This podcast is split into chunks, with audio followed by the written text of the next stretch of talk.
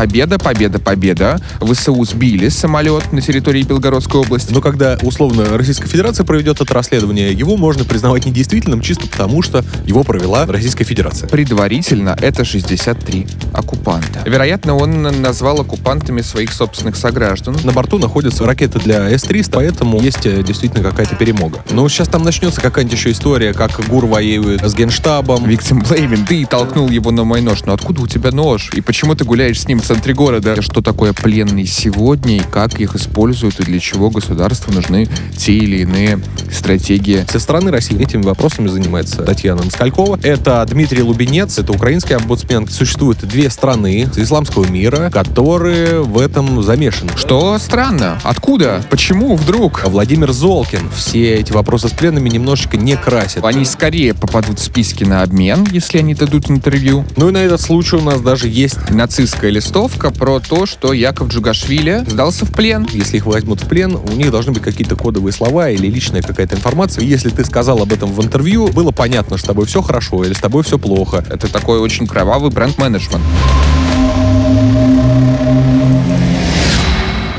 Всем привет, с вами 38-й выпуск подкаста. Не выходя из комнаты, Первого подкаста в новаторском жанре объективной гонзо журналистики. в котором мы, руководствуясь правилом, что новости всегда шире, чем просто новости, Объясняем контекст, неочевидные на первый взгляд связи и детали, которые вы не замечаете в новостном потоке или попросту забываете. Также у нас есть доска, которую могут видеть наши зрители и, к сожалению, не могут видеть слушатели, на которой мы будем прикреплять всяческого рода артефакты, логотипы, флаги из разных эпох, лишь бы шире раскрыть тему выпуска. Все это составит панораму обсуждаемого события, которую мы оставим в память нашим потомкам. Ну а в ваших ушах звучат Сергей Изотов. И Иван Орлов-Смородин. Начинаем. Ну и что мы сегодня будем обсуждать? Наверное, не самое такое приятное событие. Это крушение Дисклеймер небольшой нам иногда пишут. У вас слишком улыбчивые лица для обсуждения серьезных тем.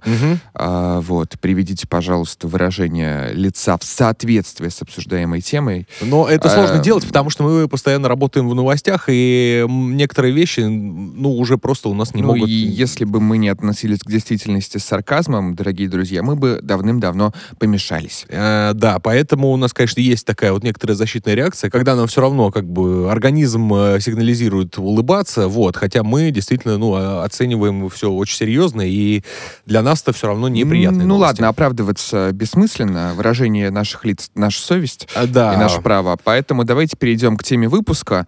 А, Это сбитие а, борта Ил-76, который вез украинских пленных на обмен. И также была еще группа сопровождения, соответственно, Мгм. это три человека из военной полиции, которые занимались сопровождением, да, это шесть человек экипажа и 65 э, ВСУшников, которые как бы были, ну, то- тоже погибли, да, потому что мы знаем, что в любом случае никто там э, не выжил. Ну и первый сигнал у нас был, да, то есть это новость, которая была Мгм. опубликована в «Украинской правде», Мгм. именно про то, что в Белгородской области Это две Э, новости, как я понимаю, на картинке. Справа, Да, справа мы как раз видим первая. текст, что в Белгородской области Российской Федерации упал самолет Ил-76. В э, ВСУ заявили, что это их работа. Ну, а слева мы видим, вероятно, отредактированный текст. В Белгородской области Российской Федерации упал военный самолет Ил-76 без упоминания ВСУ.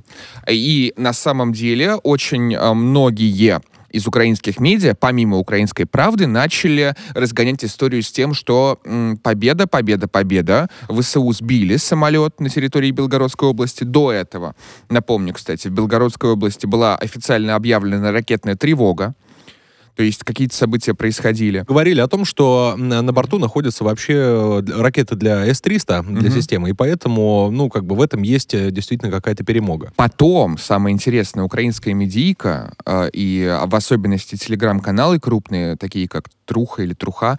Я читал всегда как Труха, но оказывается правильно Труха. Да? Да, а потому есть что Униан, правда, который да. может быть тоже Униан, понимаешь? Union, да. Да, да, и Юнион, и Уния, понимаешь, то есть там много, э, много. Какие-то конспирологические смыслы вы уже находите, Иван, в этом. Вот. Они э, сперва дали новость про героизм, про хорошие новости, про позитив. А всегда так духоподъемно, стремительно, знаешь, не сдерживая себя в выражениях. Украинские каналы пишут и массово. А потом наступила какое-то неловкое очень молчание. Э, осознание, да, ну там Да, торг был еще. Потому что российская медийка, в свою очередь, э, пленная. Все, поехали. Ну и при этом, очевидно, э, факты, списки публикуются. По-моему, Маргарита, Маргарита Симонян. опубликовала списки, публикуются фотографии. А, а украинская сторона... То есть обычно она сразу реагирует. Фейк, они врут, это они сами себя ударили. Например, ну, ожидаешь же от э, пропаганды Мгм. той или иной стороны, да, какой-то зеркальной реакции. Да, но такого вот не Но, было. но такого не было. Э, Повисло неловкое молчание. Стали телеграм-каналы редактировать посты, убирая все а, украинские телеграм-каналы, Да, убирая все упоминания того, что это сделала Украина. Потом стали появляться очень странные посты в духе «Да, мы все понимаем, мы разбираемся в ситуации, главное сейчас верить фактам, главное сейчас не э, делать поспешных выводов, не верьте российским Да, нужно медиа». еще проверить. Да, вот, например, начали удалять э, некоторые посты. Вот некто Сергей Стерненко э, Мгм. из Одессы Ну, э, возможно, написал- кстати, он в Киеве живет, и сам он из области Одесской, а не из Одессы. Хорошо, ладно. Начинка Ил-76 поддохла, предварительно это 63 оккупанта. Ага, оккупанта на территории Белгородской области. Я понял, хорошо. э, Вероятно, он назвал оккупантами своих собственных сограждан. А, И да. двух забыл почему-то. Но ладно, не, насмехаться, конечно, не хочется в этом плане, потому что мы должны с вами понимать, что все равно э, это пленные, то есть это люди, которые могли как сдаваться, так и, например, там, да, которые могли быть взяты в плен именно. Э, И все равно, как-никак, мне здесь просто страшнее всего осознавать, что эти люди были уже од- одной ногой дома, по сути. Да. Понимаешь? А там же еще был второй самолет, что важно сказать. То есть второй Ил-76, он шел, э, м, соответственно, там с запасом сзади, и в нем уже находилось 80 э, военнопленных ВСУ, э, и, соответственно, после уже падения первого э, он развернулся, ну и, соответственно, при- приходилось уходить оттуда. Потом вообще пошли мнения про то, что, значит, он летел как-то не так, э, значит, что это не предполагается такой маршрут, и зачем вообще так происходит. Но он просто заходил на посадку, и там, опять же, все авиационные, так скажем, э, телеграм-каналы уже все это э, разжевали, да, и поэтому второй раз мы это никогда Более того, что интересно, российская сторона заявляла, что а, Украина была в курсе того, э, в курсе обмена, во-первых, что Мгм. очевидно, во-вторых, в курсе маршрута Ну, этого воздушного судна. И раньше многие обмены происходили, то есть пленных доставляли именно Ил-76. И плюс ко всему к этому, еще человек, которого как раз обменяли там э, когда-то там давненько, вот, он сказал, что действительно их э, меняли в Белгороде, и, ну, короче, что маршруты совпадают, все нормально, то есть никто никогда никого не И трогал. здесь все больше вопросов к тому, откуда, ну, вернее, кто эту ракету выпустил, кто дал приказ ее выпустить. То есть, понимаешь, здесь же может быть эксцесс исполнителя, Совершенно верно. а, они бывают, здесь может быть сознательное решение командира, здесь может быть э, не передача данных от одной структуры к другой. К другой, есть да, на той, землю, может, за- не дошло и Да. так далее. И э, показательно в этом смысле действительно реакция украинских медиа. Во-первых, как они координированно реагируют, Мгм. то есть, э, с- говоря про централизацию медиа Понятно, в да-да-да. России и э, Украине, стоит понимать, что там это все куда более централизовано, несмотря на кажущийся характер того, что это работает автономно. Давайте посмотрим на официальную реакцию, потому что это очень и очень важно. То есть, насколько я помню, первыми отреагировали в Главном управлении разведки. Да, Украины. и да, и сказали о том, что у них нет данных о том, кто именно и в каком количестве находился на борту военного самолета Ил-76. И также отметили, что не были проинформированы о количестве трансп- транспортных средств, маршрутах и формах доставки пленных. Известно, что доставка пленных производится как авиационным, так и железнодорожным и автомобильным транспортом. То Но- есть, смотри, Мгм. что здесь важно. Первое, они не отрицали факт обмена пленными. Э, да, никто не отрицал. Второе, они сказали, мы не знаем, кто там находился. Они не отрицали наличие а, пленных украинских солдат Мгм. а, на этом борту. Ну да, то есть мы, не, мы в любом случае понимаем, что просто это был неудобняк, который, значит, нужно дождаться какой-то а, позиции, которая должна быть утверждена наверху, потом она спускается ниже, ну и как бы мы все там валим под одну дуду. Или там... э, Это чисто формальная реакция, которая, скажем так, не опровергает э, российскую версию, что еще сильнее разгоняет зраду в украинском медиа, потому что То есть вы допускаете... Это правда? Мы могли? И потом, потом, насколько я понимаю, был комментарий генерального штаба. Да, пожалуйста, вот он тебе распечатанный. а, Супер. Здесь уже несколько интереснее. То есть та же позиция, которую заняло ГУР, но с обвинительной частью. Что я имею в виду? Цитата. «Вооруженные силы Украины используют все возможные способы для защиты Украины и украинцев. Невозможность противника достичь каких-либо результатов на поле боя продолжает его стратегию террора, в том числе и на Харьковском направлении». И дальше идет про то, что Харьковскую область регулярно обстреливают э, самолеты э, ВКС Российской Федерации. Ну да, и для уменьшения ракетной угрозы на Харьковском направлении. То есть, то есть да, да, да. Мы, не, мы не говорим в принципе про пленных, мы говорим про то, что будем использовать все возможные средства для того, чтобы сбивать российские самолеты. При этом мы не говорим, что мы сбили этот самолет. Это еще более интересная позиция. Ну, а, э, я не удивлен. Я прям вижу, как сидит СММщик, э, ну, не СММщик, видимо, там был брейнштурм какой-то.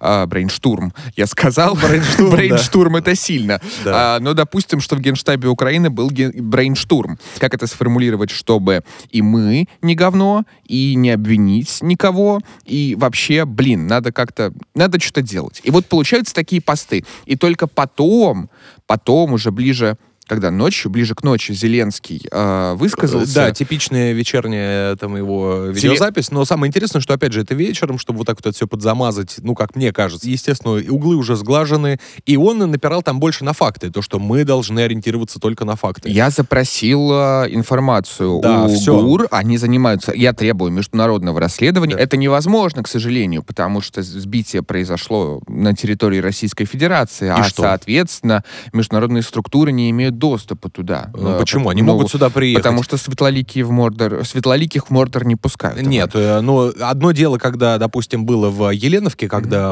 м, э, ударили по э, скоплению тоже военнопленных. Вопрос только в том, что, типа, они не, при, не приезжали туда, потому что, я так понимаю, это имиджево, ну, типа, это вообще-то такие для нас спорные территории. То есть, если Российская Федерация признает, да, опять же, я ни в коем случае целостность э, нашей территории ни в коем случае не подвергаю сомнению, а для них это как бы имиджево было бы опасно, а здесь как бы это, э, ну, официально в их понимании признанное ими территория Российской Федерации. В чем Мгм. тогда проблема приехать?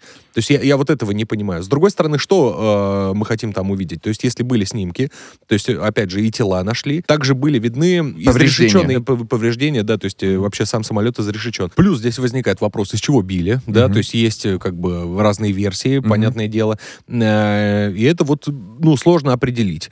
То есть э- это должно пройти какое-то расследование. Но когда, условно, Российская Федерация проведет это расследование, его можно признавать недействительным чисто потому, что его провела Российская Федерация. Ну, логично. Да, и, э, соответственно, после этого выступал э, господин Картополов в э, Госдуме, и после этого Вячеслав Володин сказал о том, что мы напишем, значит, в Бундестаг и в Государственный департамент США, потому что есть ощущение, что это иностран- ино- иностранным каким-то оружием ударили по самолету. Я думаю, обращение Государственной Думы многое изменит, конечно. Да. а, Особенно в Государственный департамент. Особенно в. Госдеп, да. Э, Ну, посмотрим. Ладно, это уж тоже тут смеяться не будем. Вопрос э, в том, что еще Картополов сказал следующие цифры, например. Общее количество российских военнослужащих в плену до 1200 человек. Я как бы не знаю, там... Слушай, я бы все цифры считал как условные, потому что реальной статистики... Ну, мы я не, имеем. знаю, кто ей обладает. Возможно, Картополов ей обладает. При этом порядка 5-10 э, людей, э, которые попадают как пленные, никто не видел из опрошенных. Плюс э, в лагере Запад-1 на западе Украины в месяц регулярно по паре военнопленных пропадает без вести. То есть мы понимаем, что человек, ну, вероятно, там в теме, с кем-то как бы общается. Ну, опять же, мы не знаем вот эти тонкости, которые происходят в обменных процессах. Это Мгм. вообще очень сложно, да. Единственное, что мы знаем, что, опять же, самолет должен был прилететь в Белгород. Мгм. После этого э, вообще их должны были обменивать, насколько я понимаю. Вот, пожалуйста, Сергей, Мгм. повесьте. Э, Это пропускной пункт э, Колотиловка. Э, Это выход как раз трасса на Сумму идет. Да. Этого не произошло, да? И, возможно, долго еще не произойдет. Здесь же два нюанса есть. А, Первый э, связан с, с внутренним треком. Мгм. Чисто потому что в числе э, летящих на обмен в Белгородскую область были представители э, признанной террористической в России организации «Азов», Да. которые, которые выходили из «Азовстали» еще в Мариуполе. И была компания, Ты же помнишь, что когда... Фриазов. Да, Фриазов, э, спаситель защитников Мариуполя. И э, были плакаты, э, что пока ты в полоне, плен полон свят, то есть праздников, а другие находятся просто в полоне. Э, К новогодним праздникам была Мгм. такая кампания. И э, медийка, особенно про Порошенковская, знаешь, критикующая Зеленского с патриотических позиций, она очень сильно эту тему педалировала, долго и активно. Почему вы не занимаетесь возвращением? Почему? Это же герои. А Мы должны вернуть героев домой. Ну, И их сперва не возвращали, потому что Зеленский, насколько я понимаю, нарушил некоторые договоренности с Россией. Это было в июле 2023-го. Да, Там была почему? история, Мгм. когда он приехал в э, Турцию и забрал пять э, азовцев с собой. Да. Э, И тогда были еще такие красивые кадры, Мгм. значит, что там солнечный денек, флаги развиваются и тому подобное. И в этот же день эти же люди в Львове, по-моему, на митинге э, говорили о том, что все, мы возвращаемся снова на фронт, как бы, ну, герои дома, э, мы идем, значит, защищать. А как бы, а как же вопрос о том, что, да, допустим, пленные э, м, как бы подписывают иногда бумажки, да? Вот интересно, кстати, сколько э, вообще стоит эта бумажка, да, в 21 веке, когда ты подписываешь о том, что ты больше не будешь участвовать в, ну, принимать участие в военных действиях. Инфляция обещаний. Там бы- были, видимо, договоренности э, о том, что они останутся в Турции до конца боевых действий Но такого не Но, произошло, да. и после этого не было обменов э, вплоть до января. января, да, и это была действительно проблема. И потом происходит вот этот казус. И здесь получается шпагат. То есть, э, если Украина признает, что это они, то вопросов к Владимиру Зеленскому будет еще, Еще больше, больше. изнутри.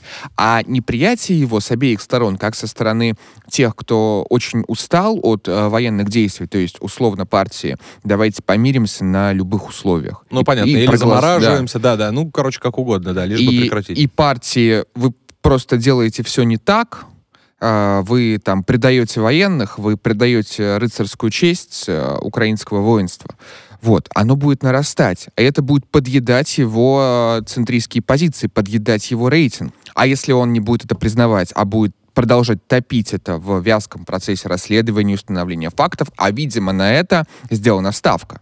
Что, кстати, довольно занятно, потому что мы видели э, довольно мало ситуаций, в которых э, офис президента Украины выбирал бы такую медийную стратегию. М. Это некоторое новшество. Обычно они коррупционные скандалы так пытались э, как-то спрятать, за- замять, но даже тогда министра обороны сняли, помнишь, после Да. череды объявлений Резникова. Да, Резников. А, вот. А здесь они прям сделали ставку на то, чтобы утопить.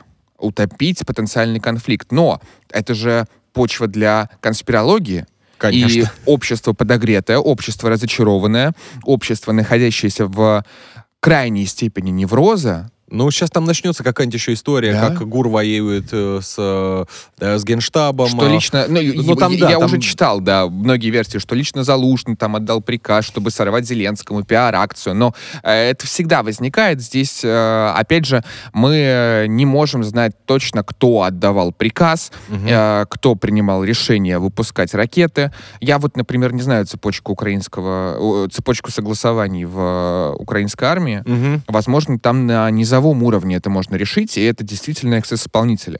Ну, там, например, еще есть такая история, я не помню, где прочитал, если честно, даже сейчас будет просто сложно найти, что самолеты эти с пленными, они как раз двигались, значит, без э, всякой защиты от, э, так скажем, обнаружения, потому что все должны знать, что вот летит, это значит, он не скрывается, Мгм. то есть он виден. Ну, такого не может быть, что самолет большой транспортный летит по тому коридору, по ко- который обозначен, и все про него в курсе, что ему нужно от кого-то скрываться. Мгм. Вот он, пожалуйста, открытый летит. Он не, прикрыт никаким там э, ПВО и тому подобное. То есть все в открытую, пожалуйста, вот смотрите. Никто же не думает, что вы по своим будете Но, бить. да, в этом-то и проблема. И есть, я, да, не закончил, это Мгм. был внутренний трек. А внешний трек, это ставит крест на идее обмена в будущем. Э, вот я бы тут, наверное, так не сказал. Ну, не ставит крест, но вызывает большие сомнения Конечно. в том, а как гарантировать тогда безопасность. Э, Для меня как раз этот вопрос и является главным, потому что мы понимаем, что если сейчас, да, это возобновлять, то оно не может произойти, типа, знаете, ну ладно, хорошо, давайте на следующей неделе. Это не Мгм. значит, что это будет на следующей неделе. Это значит, что это там э, месяц пройдет. Или я, ну, короче, какой-то промежуток времени это все равно должно законсервироваться.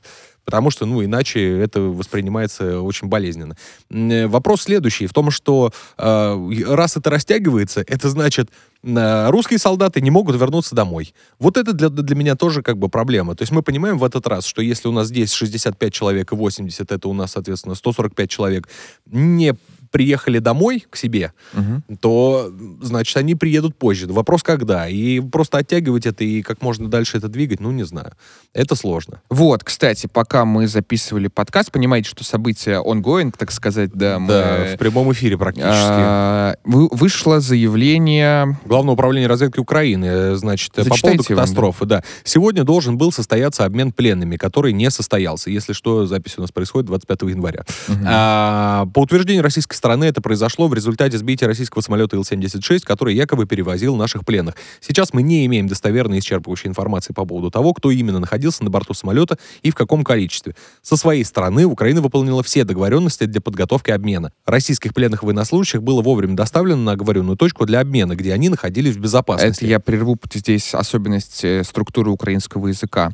А, Было вчасно э, доставлено, видимо... А, я понял, хорошо. То есть это вопрос э, перевода. Да. А, безопасность же наших защитников, согласно договоренностям, должна была обеспечить российская сторона. В то же время украинская сторона не была поставлена в известность о необходимости обеспечения безопасности воздушного пространства в районе города Белгород в определенный период времени, как неоднократно делалось в прошлом. Мгм. То есть идет уже обвинение в том, что, значит, не было проинформировано. Мгм. Хорошо. Украина не была проинформирована о количестве транспортных средств, маршрутах и формах доставки пленных. Известно, что доставка пленных происходит как авиационным, так и железнодорожным и автомобильным транспортом. Это может свидетельствовать об умышленных действиях России, направленных на создание угрозы жизни и безопасности пленных. Посадка транспортного самолета в 30-километровой зоне ведения боевых действий не может быть безопасной и в любом случае должна обсуждаться обеими сторонами, ведь в противном случае это подвергает опасности весь процесс обмена. Исходя из этого, речь может идти о спланированных и преднамеренных действиях РФ с целью дестабилизации в Украине и ослабления международной поддержки нашего государства. Это факт. Это похоже на факт признания. Ну, вообще, если честно, да, потому что Нет, меня... это похоже на факт признания, потому что, ну, не называя вещи своими именами, потому что, разумеется, это пиарно неправильно. Они говорят э, Вы нас д- не проинформировали. Они говорят- Да. между строк. Да, Ну, понятно. сбили, но вы виноваты. Это, знаешь, немножко напоминает логику а, м, victim блейминга, потому что ты толкнул его на мой нож. Но откуда у тебя нож? И почему ты гуляешь с ним в центре города? Да. Это же кабаре, да. Где, откуда здесь ножи? Как вы могли нас не проинформировать, сволочи? Мы просто Белгород обычно по расписанию бомбим.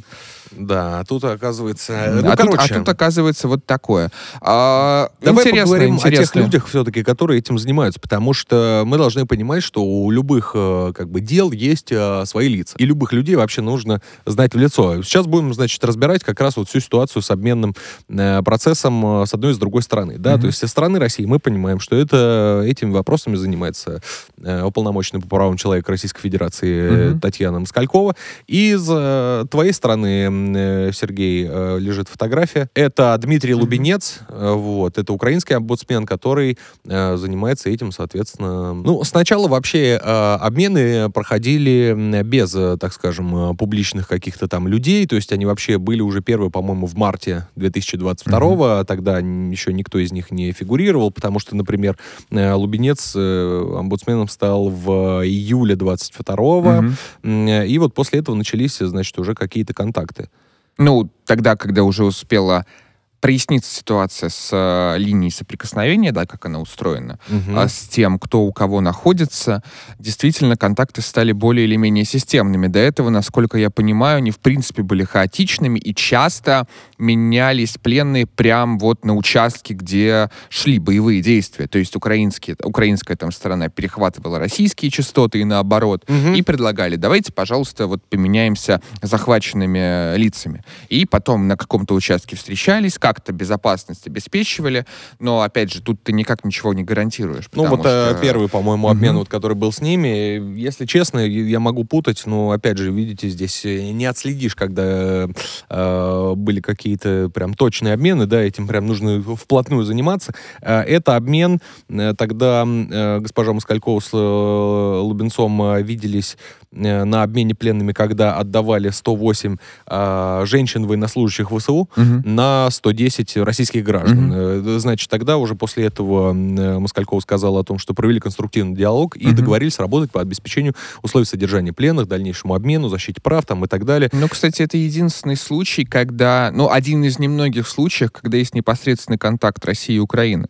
Да. Потому что, насколько я понимаю, каналов очень мало для связи. И Э, все пытаются делать через посредников. Они все равно, да, переписывались, э, то есть были какие-то письма, кто-то кому-то направлял. Потом у них вообще была даже встреча в Анкаре, там, Да. три раунда переговоров. Это, ну, как бы мы должны с вами понимать, что это же вообще очень сложно, да, когда э, люди, одни хотят вот этих, а другие хотят вот этих. И, А при этом, и не начинается то- торг. при этом существуют не только военные, при Конечно. этом существуют еще и гражданские лица, Э, которые... которых э, могут называть, ну, как сказать... э, Ну, там, лидер партии УПЗЖ, например. Один из обменов был, когда мэра Мелитополя меняли Мгм. на, я не помню, на 10, по-моему, солдат или Мгм. что-то такое. Ну, было что-то... Есть э, Азов, который символически важнее для Украины, чем обычные, обычные служащие ВСУ. Да. И, очевидно, Ну, Россия обмен это понимает. И наоборот, есть там Да-да-да. пилоты, есть разные категории, и все это нужно привести в некоторое соответствие, что процесс, разумеется, усложня- а- осложняет. Кстати, когда, по-моему, у Буданова спрашивают про характер этого обмена, Мгм. как это вообще происходит, как вы контактируете, он, знаете, сложно, в каждом отдельном случае по-разному, не могу сказать, что это цивилизованный контакт, а, что, ну, опять же, странно. Ну, опять же, вот у Москалькова была, как бы ни складывалась ситуация, уполномоченные должны быть вне политики и работать на благо э, граждан своих стран. Э, вот я, если честно, не припомню просто у э, госпожи Москальковой какое-то интервью, э, вот большое на эту тему. И Мгм. вообще, в целом, э, публичных высказываний они, она как-то остерегается, Мгм. да. Ну, опять же, переговоры всегда любят тишину, это э, сложно во время военных действий еще об этом говорить, просто знаешь, что там мы отдаем каких-то там э, людей. Кстати, фильтрацию, например, опять же, все пленные проходят. То есть на Украине этим, э, этими фильтрациями занимаются сотрудники, э, сотрудники СБУ, а у нас сотрудники ФСБ и Главного военного следственного управления. То есть, э, опять же, да, у тебя может попасться какой-то пленный, который там обвиняется в военных преступлениях. Тогда его обмен, ну, это очень такой серьезный вопрос, который, конечно, нужно обсуждать. То есть ты же имеешь право, условно, его судить за это. Мы должны сказать, что обмен пленными и вообще сам характер плена регулируется Женевской конвенцией. Да. Насколько я помню, по этому поводу. В каком году она была... а, Ну, сейчас, по-моему, последняя редакция Да. работает, которая там 49-го. 49-го, да. И, ну, что там, э, опять же, общие фразы, да, то есть э, гуманное обращение э, с пленными, потом э, пленными могут быть, значит, комбатанты. а это интересно, потому Одной что... компании, например, которая была, да, Потому что России. комбатанты э, то в условиях современной войны не всегда понятно, кто именно. Здесь вступает аргумент о нерегулярности, знаешь. То есть, например, Гитлер приказывал не брать э, плен красных комиссаров, то есть б- инструкторов, э, политруков, по сути, которые занимаются идеологическим обеспечением фронта. Почему? Потому что это большевистская зараза, они не могут считаться военнослужащими. М, я понял. Вот. Там вообще была забавная история, что СССР заявил, мы готовы придерживаться принципов конвенции, да, а, а Гитлер говорит, ну вы же ее не подписали.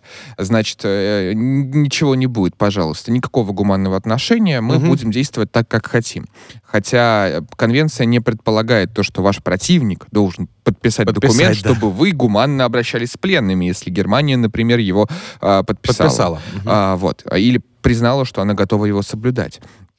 Что занятно. Но сам факт того, что красных комиссаров в плен нельзя было брать, а нужно было расстреливать, означает, что если ты агент определенного мировоззрения Мгм. или режима, то ты не совсем регулярный а, солдат. Ты не просто человек, который воюет за свою страну. Ты нечто М. большее и куда более страшное. И помнишь, мы на прошлом подкасте про Третью мировую войну говорили про идею партизана Да. и э, которая переходит в идею революционера, как воплощение этой а, иррегулярности. Да, и да, было. э, получается, что в современных условиях все эти пережитки некоторые прошлого, они тоже теряют смысл. А, ну, смотри, а Это все так? еще бумажки. Да, ну была у нас частная военная компания такая в Российской Федерации. Вопрос же был э, в том, что как их тоже определять. То есть все равно они находятся в плену. Мгм. Есть некоторые, э, то есть об этом заявляет Украина.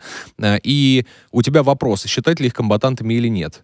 То есть э, они не считались э, ровно до того момента, когда уже Владимир Владимирович подписал, э, ну, приравнял Мгм. уже их к э, Министерству обороны, да, то есть что это уже военные, их можно считать комбатантами, понимаешь, если мы нормативно будем к этому А подходить. наемники не счит- ну, а, наемники Вот. по конвенции международной не считаются комбатантами. При этом а, Россия брала в плен, насколько я помню, британцев и, амер- ну, и американцев. А множество большое, мы к ним попозже а, вернемся ко- еще. да. которых даже судили в ДНР, Мгм. но их вернули обратно. А, так и они потом вернулись обратно. Ну и они потом вернулись обратно. Да, да, да. А, Но опять же, здесь мы видим, что нормативная регулировка, она очень условная, как и все международное право, но просто когда международное право отстает от естественного, от естественно-политического процесса, да, когда просто то, что по факту происходит в поле, не фиксируется в нормах, В нормах, да, ну, да, да, да, да. это неадекватная ситуация, а мы живем в таком мире, где все достигло той степени интенсивности, что нормы кажутся устаревшими Да. и не отвечающими меняющейся реальности. Хотя э, право, опять же, должно их отражать, потому что, если ты помнишь, а, гуманное отношение к пленным э, — это довольно старая европейская традиция. То есть так поступали еще до того, как э, конвенцию приняли. И там и франко-прусские войны, какие угодно войны. Да, э, множество там, и по разным признакам, э, кому помогали. и королей в плен брали. Да, да, да. Знаешь, ну, разве что в античности с пленными поступали несколько жестче. Давай А, сегодняшний день все-таки закроем, мы уже потом перейдем Мгм. к, так скажем, историческим и так далее штукам. У нас также есть две страны посредника, вот, которые очень сильно участвуют в этом. Это, например, Саудовская Аравия. да, Что странно. Откуда? Почему вдруг? Ну, Откуда? Да, ну то есть мы видим, да, это, опять же, принц э, Бен Салман и также Раджеп Таип Эрдоган. Мгм. Э, то есть мы понимаем, что это ситуация, когда существуют две страны, Мгм. да, такого, получается, исламского мира, Мгм. которые в этом замешаны. Каким образом и почему? Вот э, как Ну, ты считаешь? Саудовская Аравия исламского мира, Турция претендующая. Претендующая, да. потому что там они пересобирают э, наследие Ататюрка. Потому что это адекватные перевалочные пункты между Западом и э, Россией. А, то есть, ну, есть же еще такой дипломатический момент, Мгм. например, что там э, Турция, она как бы вот между нами все равно там с Украиной мостиком так или иначе стоит, да. А, и, э, конечно, они хотят там какое-то лидерство в регионе, там, условно, да, то есть все-таки показать, что мы договороспособны, что мы можем какие-то вещи там сопровождать, и, э, мы можем быть площадкой для переговоров, да, то есть по- постоянно же предлагается Турция, и Мгм. любая встреча, ну, первое, что идет, конечно, в голову, это типа Минск, но в Минске уже, наверное, вряд ли когда-то будет какая-то такая встреча. И вторая, ну, наверное, да, Стамбул. Стамбул. Да. Но после того, как Стамбул показал свою безрезультатность, вступает, вступает в дело игрок в духе Саудовской Аравии. Неожиданный игрок. Ну, вообще много арабских сказать. стран пытались э, вписаться вообще в какие, в- во все мирные процессы. А потому что, смотри, то есть, с одной стороны, Саудовская Аравия слишком а, важный элемент системы мироустройства прошлого. Все Так. смирились, да, с а, тем, что там они живут по своим законам. Э, Женщинам э, уже можно водить, э, но все еще нельзя раздельно есть фастфуд, все еще нельзя вместе есть фастфуд с мужчинами, там раздельные, насколько я понимаю, залы. Э, пить нельзя, ничего нельзя. Все с этим смирились на Западе, и получается, что у вас есть абсолютно не западная страна, которая была встроена в систему мироустройства, и которая сейчас, в принципе, очень хорошо может капитализировать эту свою двойственность. Она одновременно и здесь, и там. ну, как-то легитимизируется вообще на, в регионе. То есть ты Мгм. еще пойми, что э, там есть же там некоторые терки, да, с э, Соединенными Штатами, потому что там были, значит, убийства журналистов непонятно каких, Ну, они- недоказанные там и так они, далее. слушай. Нет, ну что, смотри, пожалуйста, мы все равно можем вести такие гуманитарные диалоги, э, мы можем в этом участвовать. Тут еще просто вопрос гарантий, потому что инвестиции, например, в Саудовскую Аравию считаются защищенными. То есть если они дают слово или если они достигают какого-то соглашения, то они, скорее всего, его выполнят. В этом смысле они уже успели зарекомендовать себя как надежные партнеры. И мне кажется, что такая, такая прагматичность, что ли, такая make a deal, да, экономика, Да-да-да-да-да. она будет фишкой стран неочевидных, э, которые раньше считались периферийными. Мгм. Это будет их основной капитал. А, ну, собственно, это вот получается такая вот история, которая э, сейчас есть, да, и тогда мы перейдем, наверное, к тем, кто эм, все эти вопросы с пленными немножечко не красит. Это э, человек, которого зовут э, Владимир Золкин. Эм, есть такой, значит, человек. Вы наверняка Мгм. попадались э, на всякие его видео на Ютубе, где он общается общаться с российскими пленными. А, да, есть целая программа. Там, по-моему, он его напарник а, по не знаю, кличке, прозвищу, никнейму Апостол. Такой полненький мужик, тоже довольно грубый и резкий. Вот, они на двоих интервьюируют э, российских пленных Мгм. различных по согласованию, разумеется, с, э, а, там, с Генеральным управлением Ну, в общем, с различными они. ведомствами Мгм. они связаны и снимают это на камеру. И, разумеется, ну, то есть э, заключенным обещают что? Что они скорее попадут в списки на обмен, если они дадут интервью, что им разрешат позвонить родным, если они дадут интервью, ну и, разумеется, там покурить, не покурить, знаешь. Ну, Они обычные- курят часто в кадре, то есть... Да-да-да-да. э, и э, обычные люди соглашаются, да, поговорить.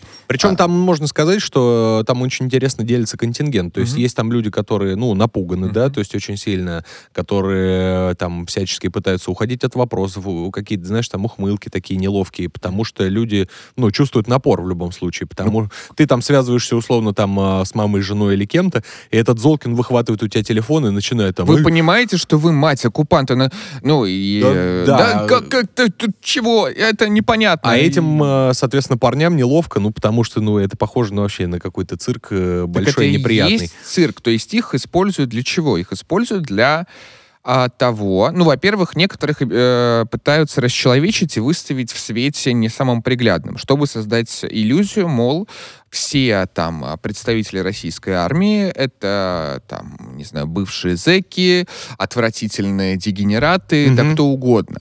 И э, действительно, как и в любой армии, есть люди, которые не могут формулировать политические тезисы или нарративы, но они не должны это делать. Ну, конечно, это же солдат. Ну, как бы от него требуется там выполнять задачу, да, то есть если мы понимаем, что бывают и военные, Мгм. которые там э, не, не шибко-то далеко мыслят там за пределами Родины, да, то есть они не понимают, как устроены какие-то страны, но тем не менее это там э, хорошие специалисты своего дела. Ну да, то есть у врача не нужно спрашивать, как делается, я не знаю, там мебель, понимаешь? И- то есть солдат в любом случае, ну, он просто не должен э, разбираться, в, значит, в предмете разговора, и это выглядит иногда очень смешно. Хотя и там бывают и интересные такие мужчины, которые э, очень идейные, да, то есть которые начинают рассказывать, да, я там, допустим, э, вообще изначально там родом из Киева, Мгм. там потом переехал в Москву, и вот когда это все происходило, я решил, что нужно идти.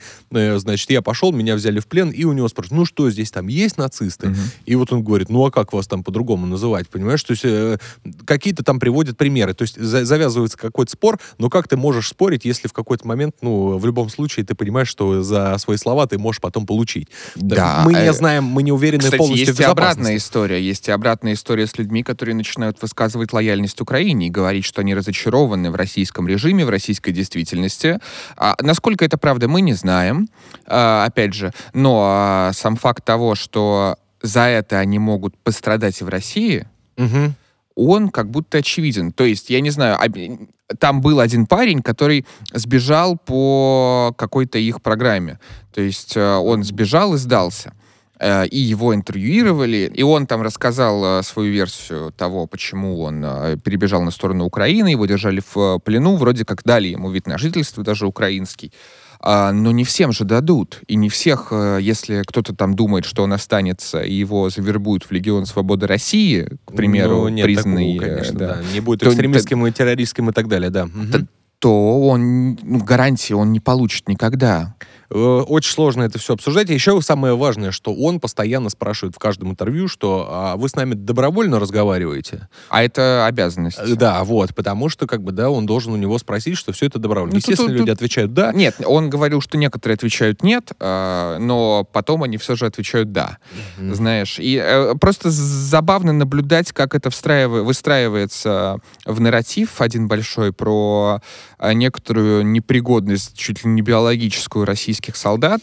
Э, И понятно, что человек уж с уже сформированными какими-то предустановками украинского мейнстримного дискурса такой, ну, вы видели нацистов? А что вы к нам пришли? Вы нам вот пришли освобождать? Как будто это все решается вот такими маленькими вопросами, понимаешь? И Ну, вот так для у, меня... него, у него четкая картина мира, он находится в положении хозяина дискуссии, он давит, человек, э, возможно, просто не умеет говорить напротив, там, ну, очевидно, что армия, э, особенно рядовой состав из таких состоит. Там э, более, ну, летчики, офицеры говорят хорошо. Вот, э, Ну, достаточно. с ними там, да, с ними там конструктивный диалог э, возникает. Там, ну, просто это да. очевидные вещи. И, э, разумеется, что если ты немножечко понимаешь, как устроен процесс записи, как устроены, в принципе, э, мысли участников, ну, ты будешь делать скидку. Да, ну и опять же, да, из, этой, из этих маленьких там деталек потом э, начинают рождаться мемы про там бомж-рейх, блядь, вот Ну, это вот всякую которую я просто терпеть не могу. Просто э, российская сторона не создает э, зеркальных пропагандистских, знаешь, э, Проектов Тейков. таких, э, вообще в целом проектов таких Хотя, мало. если посмотреть на то, как с, э, на снаряжение некоторых украинских пленных там гуляют кадры по сети, то оно не особо лучше, чем у российских. И здесь, мне кажется, мы сталкиваемся с э, еще одной проблемой использованием военнопленных как пропагандистского инструмента. Ну и на этот случай у нас даже есть э, листовка. Нацистская листовка про то, что Яков Джугашвили, Яков Джугашвили это сын Сталина, а Йосиф Джугашвили сдался в плен, А вы знаете, кто это? Да, и фотография, соответственно. сына Сталина. Сдавайтесь и вы. И э, там написано, что, вот знаете, если сын самого уже у нас, то и вы, пожалуй, ну, не, не пожалуйста, а просто переходите в нашу сторону, потому что у вас нет выбора. Ну вот, он сдался в плен, потому что всякое сопротивление германской армии отныне бесполезно. И это работает. И здесь, э, знаешь, зачем государству, особенно в условиях, когда все эти конвенции ничего не значат толком, то есть тебя в любом случае могут обвинить в военных преступлениях. Какая разница, что ты там подписывал или не подписывал. Мгм. а, а мир вообще регулярен. Эти конвенции э, ничего не значат, но ты все еще соблюдаешь приличие. Возникает вопрос, зачем это государству? И ответ, чтобы использовать это в целях, опять же, победы в конфликте. Мгм. То есть здесь сама идея о том, что мы обращаемся с пленными, потому что это этично, отходит на второй план. Государство использует их как инструмент различного, для различного рода целей. И гуманное обращение — это тоже инструмент, чтобы показать противнику, смотрите, это спокойно, это быстро и это просто. Но есть еще один инструмент — жестокое обращение. И вот Ну, он, ну, то есть, э, это разные инструменты, которые можно теоретически чередовать для э, Для баланса. психологических операций. Я имею в виду жестокое обращение, то есть там кадры, где солдат армии А расстреливает пленных э, солдат армии Б, безоружных. Ну. Или когда отрезали гениталии было. Вот. такое, да. И, э, разумеется, для многих эти видео шок, потому что лучше умереть на поле боя для них, чем оказаться в месте, где тебя будет мучить, терзать,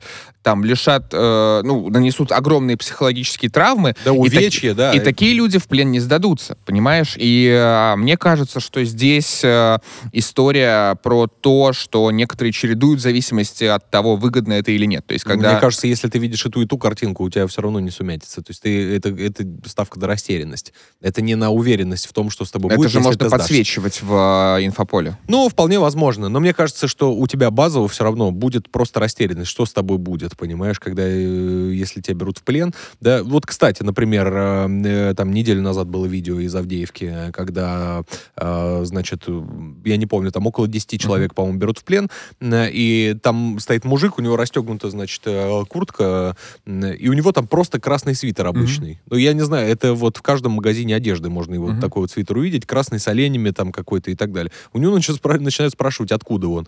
Ну, и он, у него не оправки военный, Мгм. он э, еле выучил, э, как бы, вообще часть, в которой он служит, ну, то есть, где он и так далее, он еще ничего не понимает, но он, э, как бы, объясняет, блин, мужики, я там не, не военный, то есть, ну, а со мной все нормально будет, и ему, ну, все с тобой будет хорошо, то есть, не переживай, все, вас обменяют там чуть ли не первыми списками, Э, то есть, ну, потому что, ну, а что с вас взять?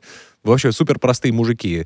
Э, И тут ты как бы все равно же не знаешь, что с тобой будет.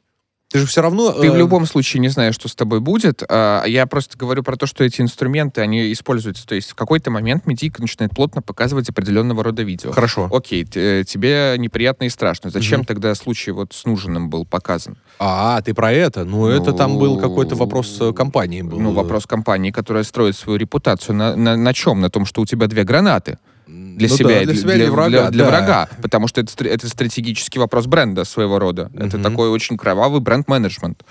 А, Мы не сдаемся. А, Вот. И э, э, хорошо, это один инструмент, но есть еще инструменты там, например, покаянного интервью, как э, Зол- Золкин Ну, Золкин, использует. да-да-да. Есть инструменты формирования батальонов, а, которые... Да, которые уже набили оскомину, если честно. Не, То это древний как мир инструмент, но тем не менее а, он есть. А, и помимо информационных инструментов есть еще чисто такие практические инструменты. Это там, например, а, набор а, солдат. То есть, э, окей, в наших условиях это не очень релевантно, хотя в наших условиях, в принципе, обмены пленными, это как бы звучит немножко архаично, да? Окей, там были террористы, их заложники, все, все эти истории, но это другого это другого рода э, конфликт. А, и эм, раньше просто использовали, например, э, пленных как мобилизационный резерв буквально. Особенно в гражданских войнах, знаешь, то есть там воевали за Гоминдан, их э, взяли в плен, и э, теперь они воюют за коммунистов. Ну, типа, мы тебя кормим, Да. ты за нас. Да, ну да, причем это реальная история. То есть люди, которые меняли позиции в Китае как перчатки просто, их очень-очень много. Мгм. А, вот. И а, есть люди, которые сознательно воюют против своей родины. Против, Есть. э, есть. И идут в армию врага, как в наемники. Есть э, еще история с пленом, которая заключается в работе, в экономической силе. Да, то есть как, как делала Германия, просто угоняла людей. И это гражданские люди были. Но потом, опять же, какие сложности возникают из-за того, что м, пленными становятся... э, сама идея плена рушится немножко и приобретает регулярность, а ты не понимаешь, кто из людей, например, возвращают советских военнопленных Мгм. домой. Кто из них враг, а кто не враг. Так, ну тут э, И тут, фильтрационные вступает, и тут вступает, начинаются. да, фильтрационные, фильтрационные лагеря вступают в дело. В фильтрационных лагерях тебя снова должны как-то определить. Так, подожди, ты, ты Геринга видел? Не знаю.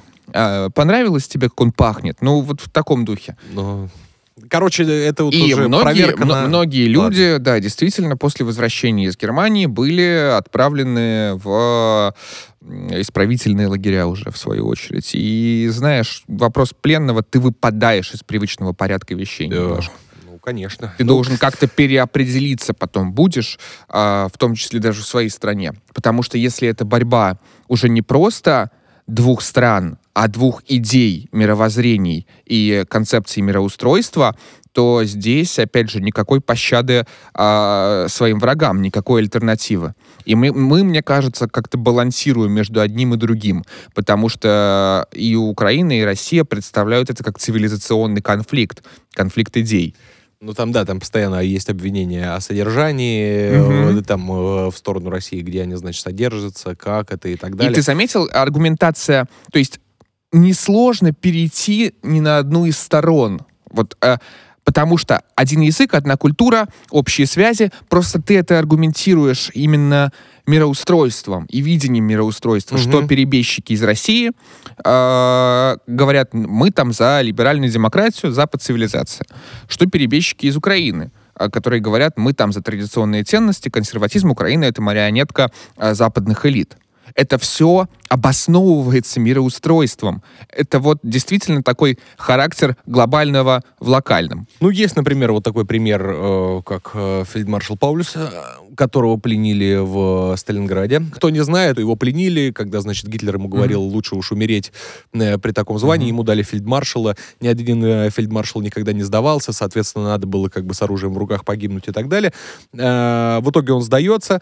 М, В Сталинграде, значит, с ним там проводят, опять же, некоторые мероприятия, с ним разговаривают. У него был вообще, причем, э, я не помню, рак кишечника или что-то такое. То есть ему там вообще под всяческими э, секретностями, значит, ему делают э, все операции там необходимые. И он как бы встает под крылом Советского Союза, потому что он Мгм. вдруг узнает, что на, в Германии его уже похоронили, Мгм. то есть что он уже никому не нужен и так далее. И до своей смерти в, я не помню уже в каком году, но это уже ГДР было. Дело в том, что он вернулся, и в ГДР он был все равно под защитой э, Советского Союза, потому что на него было куча э, покушений, э, готовилось. То есть люди хотели э, как-то все-таки за предательство его все-таки наказать. Но э, Логично. Просто я тебе о чем? В том, что все равно Советский Союз э, давал ему все для того, чтобы он э, продолжал как бы свою жизнь, рассказывал как можно больше, на Нюрнбергский процесс его, соответственно, катали.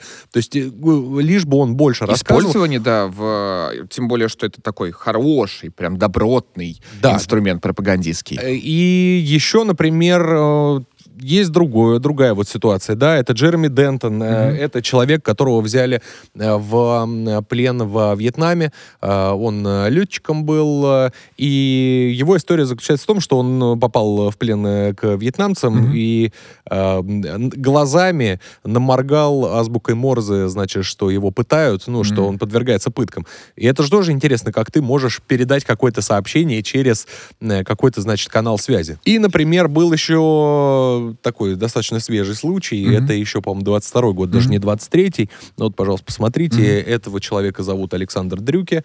Э, значит, американский военный, который был и в Ираке и так далее и тому подобное. И Russia Today в определенный момент берет у него интервью, где mm-hmm. он, значит, передает привет маме и э, своей собаке Дизелю, по-моему. Mm-hmm. И как бы у всех возник вопрос, а почему вообще об этом э, как бы говорит? Вот э, как э, есть одна из версий, да, что когда готовят вообще таких людей, если их возьмут в плен, mm-hmm. у них должны быть какие-то кодовые слова или личная какая-то информация, которая лежит непосредственно в там, твоей части в вооруженных силах. А, чтобы, если ты сказал об этом в интервью, э, было понятно, что с тобой вообще происходит. С тобой все хорошо, или с тобой все плохо, или там легенда раскрыта, не раскрыта. Ну, короче, вот такая вот история. И поэтому, вероятно, собаки дизеля у него никакой нет. Я, кстати, не посмотрел. Его э, отпустили угу. э, из плена. Он вернулся в США, ну а потом вернулся снова, значит, на, так скажем, на войну. А, причем, что брали его, по-моему, в самом начале где-то там под Харьковом. Да, еще были британцы, он, кстати, тоже потом вернулся. Ну, ну очень интересно, да, что видишь, у тебя это... нету, у тебя как бы не работает бумажка о том, что я больше не вернусь. Э, и про позитивную вот эту вот картинку давай все-таки расскажем. Mm-hmm. РБК Украина как-то выпустила такой видеоролик замечательный. Да Давайте на, посмотрим на этот кадр. Вот перед нами сидит молодой человек, складывает подарочные mm-hmm. пакеты розового цвета. И оказывается, что это небольшая фабрика, где, где трудятся российские пленные и эм, как бы занимаются, получается, позитивной какой-то работой, да, mm-hmm. то есть они вот э, как будто должны подумать о своем э, поведении. И корреспондент спрашивает все-таки э, у этого молодого человека, ну что же, а вот нацисты разве плохо себя так ведут? Вот, с mm-hmm. э, пленными. Э, и тот, э, ну вот опять же, к вопросу, как не побояться, да, говорит, ну вы просто цивилизованные нацисты. Понимаешь, тут вроде бы и юморок есть, вроде бы и как-то и сдержался, и нашел силы, как бы это сказать. Поэтому для меня это был такой мощный видеоролик, который мне, я помню, очень хорошо поднял настроение. И протитрован он был как Артем Кемерова. Вот. Обсудили ситуацию с э, самолетом сбитым, обсудили, как реагировала на это медийка, обсудили стратегические последствия, которые могут возникнуть, и они могут быть довольно неприятными для обеих сторон. Э, обсудили мы и в том числе, что такое пленный сегодня и как их используют и для чего государству нужны те или иные стратегии обращения с пленными. Пришли э, в очередной раз к довольно метамодернистским выводам про глобальное в локальном. И что ж, будем следить за ситуацией, дорогие друзья, потому что она развивается. И на этом мы с вами прощаемся до следующей недели. Там, возможно, кстати, будет больше одного эфира, потому что у нас еще запланирован специальный выпуск с гостем. Дождитесь, да. пожалуйста. Поэтому обязательно подпишитесь на канал, прожмите лайк и напишите, напишите комментарии. Вот, может быть, у вас есть какие-то истории, э, связанные с пленными. Например, вот Золкин э, у моего родственника интервьюировал. А вот, может быть, у кого-то есть какие-то свои истории. Э, в любом случае, конечно, очень жаль, что э, обмен не состоялся. Но и мы должны сказать, что командир самолета будет представлен к награде Потому что он увел самолет э, уже подбитый от села, чтобы самолет не упал на село и не пострадали люди. Этот человек все-таки, да, отдал э, жизнь. За других отдал жизнь за других своих соотечественников и подумал о том даже, что умирать нужно этично. И вот на этой ноте мы заканчиваем сегодняшний подкаст, но будет еще один, и даже не один, на следующей неделе будет целых два подкаста. Один гостевой, а второй, скорее всего, событийный, ведь если не мы найдем события для обсуждения, обсуждения, то оно обязательно найдет нас. С вами были Сергей Изотов и Иван Орлов-Смородин. До свидания. До встречи.